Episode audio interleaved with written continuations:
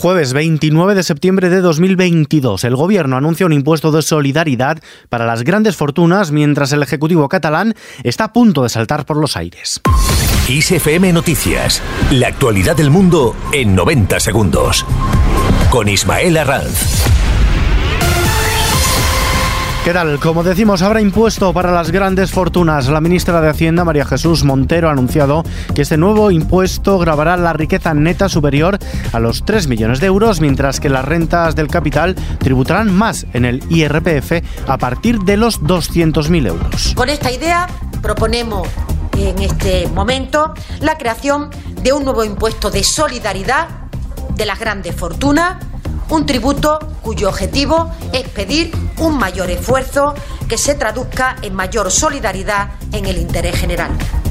Este impuesto de solidaridad se articulará como un tributo temporal para los años 2023 y 2024 y lo abonarán los contribuyentes con una riqueza neta superior a los 3 millones de euros. Con este nuevo impuesto que afectará a unos 23.000 contribuyentes, es decir, el 0,01% del total, el gobierno espera recaudar 1.500 millones de euros, un tributo que, por otro lado, evitará la doble imposición, dado que la cuota abonada por el impuesto de patrimonio será deducible en este impuesto de solidaridad.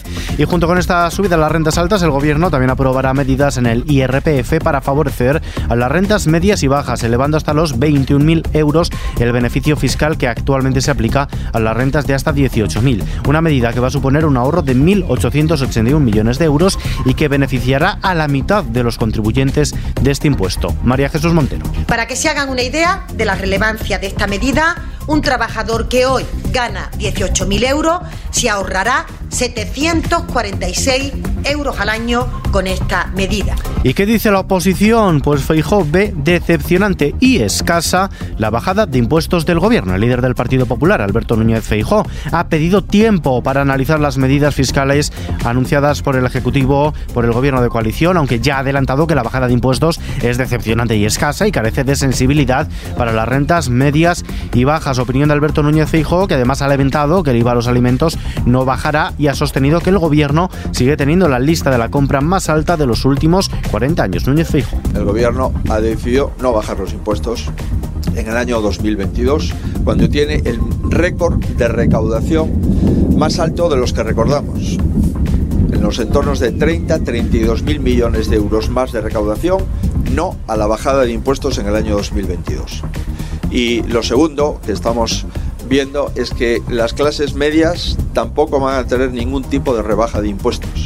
Sobre las recetas de Génova, previamente la ministra de Hacienda, María Jesús Montero, se mostraba en contra de las deflactaciones del impuesto sobre la renta de las personas físicas, del IRPF, que han llevado a cabo comunidades gobernadas por el Partido Popular como Madrid o Andalucía, ya que beneficia las rentas altas y no protege a los más vulnerables y ha derivado al debate sobre el modelo de financiación autonómica la decisión sobre el impuesto de patrimonio, un paquete fiscal que acerca los presupuestos para 2023. La vicepresidenta segunda del Gobierno, Yolanda Díaz, ha considerado que la acuerdo entre los socios de gobierno sobre política fiscal anunciado este mediodía era condición sine qua non para un pacto para los presupuestos generales del Estado de 2023 en el que seguirán trabajando. Si en el día de hoy alcanzamos un acuerdo sobre estas cuatro cuestiones, estaríamos en condiciones de cerrar la parte de los ingresos públicos. Pero a día de hoy, en estos momentos, acabo de llamar por teléfono, no hay acuerdo. Crisis de gobierno en Cataluña. La ejecutiva de Junts se debate este jueves entre salir ya del gobierno tras el cese del vicepresidente de la Generalitat, Jordi Puigneró, o si dejar la decisión en manos de la militancia en una consulta. Entre los partidarios de salir del Ejecutivo catalán de forma inmediata se alinean los afines a la presidenta del partido, Laura Burras, que en la noche de ayer miércoles apuntaban que el cese de Puigneró era determinante para abandonar el Ejecutivo. Sin embargo, el sector más cercano a la figura del secretario general, Jordi Turull, se ha mostrado reticente a tomar una decisión inmediata. Cambiamos de asunto. Los países de la Unión Europea cuentan con acordar este viernes un ahorro generalizado del 10% del consumo eléctrico, un impuesto a los beneficios extraordinarios de las petroleras y un tope de precio a las renovables como medidas de emergencia para aliviar los disparatados precios de la energía. Mientras tanto, aquí en casa, la vicepresidenta tercera del Gobierno y ministra para la Transición Energética, Teresa Rivera, ha reiterado que el Ejecutivo no tiene previsto limitar ni prohibir la iluminación navideña dentro de las medidas para reducir el consumo energético este invierno. Más cosas, el Congreso convalida la norma que da derecho al paro a las empleadas del hogar. De este modo se repara la discriminación histórica de este colectivo, equiparando sus condiciones laborales con las del resto de trabajadores y dotándolas de protección por desempleo. La norma otorga a las empleadas del hogar desde el próximo 1 de octubre ese derecho a percibir la prestación por desempleo al tiempo que mejora su protección frente al despido por desistimiento. Yolanda Díaz, ministra de Trabajo. Quiero darles las gracias por su movilización sin tregua, gracias a su tesón, a vuestro tesón, a su compromiso con la igualdad, les debemos hoy los logros que fructifican en este Real Decreto, una base sólida sobre la que alcanzar más derechos y más garantías. La electricidad subirá mañana más de un 15%, un 16% concretamente, hasta los 153 euros el megavatio hora, según los resultados de la subasta en el mercado mayorista y ese ajuste a abonar tras el tope al gas para compensar a las centrales. El precio del viernes acabará con la tendencia bajista de los últimos días, aunque se mantendrá por séptimo día consecutivo por debajo de la barrera de los 200 euros, mientras que en seis de los últimos siete días el precio ha sido inferior al de hace un año. Sin dejar de hablar de números, el IPC, el índice de precios de consumo, bajó seis décimas en septiembre relación al mes anterior y recortó de golpe su tasa interanual en 1,5 puntos hasta el 9%, bajando de dos dígitos después de haber encadenado tres meses consecutivos por encima del 10%. Son los datos avanzados publicados por el Instituto Nacional de Estadística.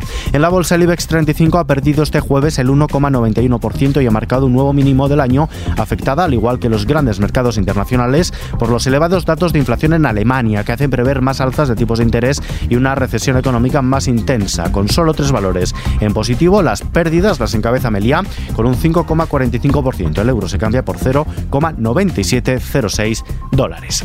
A continuación, la previsión del tiempo. El viernes se presenta con predominio de cielos nubosos en todo el extremo norte peninsular, con probabilidad de precipitaciones más intensas en la mitad oriental del Cantábrico y norte de Navarra, donde podrán ser localmente fuertes o persistentes, tendiendo a disminuir a lo largo del día. Nuboso también al principio en el este de Cataluña, Baleares y Melilla, con probables chubascos y tormentas que pueden ser localmente fuertes en la costa de Cataluña, poco nuboso en el resto de la península. Temperaturas diurnas en ascenso en la mitad oeste y a la baja en el área mediterránea y Canarias, con pocos cambios en el resto. Y terminamos.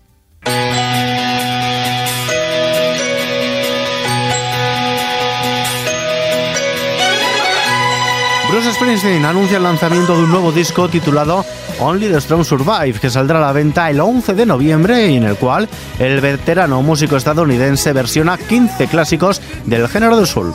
El Boss regresa con su disco de estudio número 21, lo hace rindiendo tributo a la historia del soul inspirado en nombres legendarios como Levi Stubbs, David Ruffin o Diana Ross. Springsteen tira del catálogo de algunos de los sellos más influyentes de la música estadounidense como Motown. Como adelanto, el artista ha compartido esta versión de Do I Love You in Detail 2.